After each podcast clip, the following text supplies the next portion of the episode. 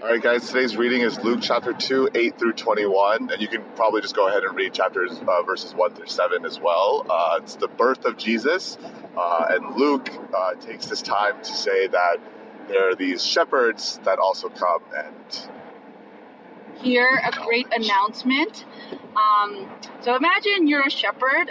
You're probably, definitely not a very high-ranking member of the community. You live with the sheep, you sleep with the sheep, and you smell like sheep. And yet, and so you're in the middle of the night, you're probably sleeping, and then like suddenly this group of angels start bursting out of the sky and proclaiming and singing. And some quick context on Luke is that Luke is writing to Theophilus, which may be just a phrase, the studier of God. And he's really concerned about giving people reasons to believe that Jesus is true. He's not writing specifically to Jews. And here, so the really important thing that we see near the end of the passage is that the shepherds went and told everybody.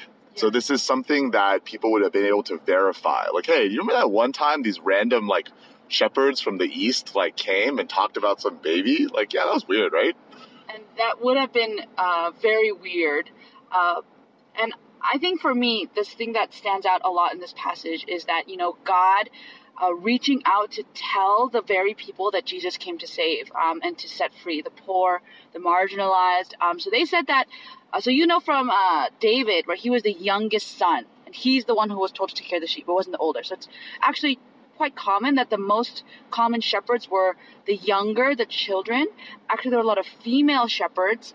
If you remember, Zipporah, Moses' wife, was a shepherdess, and the elderly, because they couldn't do anything else. So Christ's coming was announced in this. They're the only ones who get angels other than Mary and Joseph, and they're the ones who got to see this royal pronouncement from heaven. God's gospel is reached out to the shepherds within us, those who are marginalized and feel small. And I think it's interesting that the angel says that in this day, in the city of David, there is a child that is born. Because I think for most people at that time, and even, for me today, if I think the city of David, I think Jerusalem, because Jerusalem's where he reigned as king. Yeah. And yet they immediately understand, it's Bethlehem, because that's the city where he was born, and it's a city where he was a shepherd, where he was. Mm-hmm. And then he was anointed. And that's the city that's significant. And then, so this is where you can see all our Christmas carols, right? The Gloria in Excelsis Deo, that's, if you didn't know, that's what it means. Glory to God in the highest. Go tell it on the mountain. Yeah, and so there's a reason why that this is such a powerful image in the Christmas story,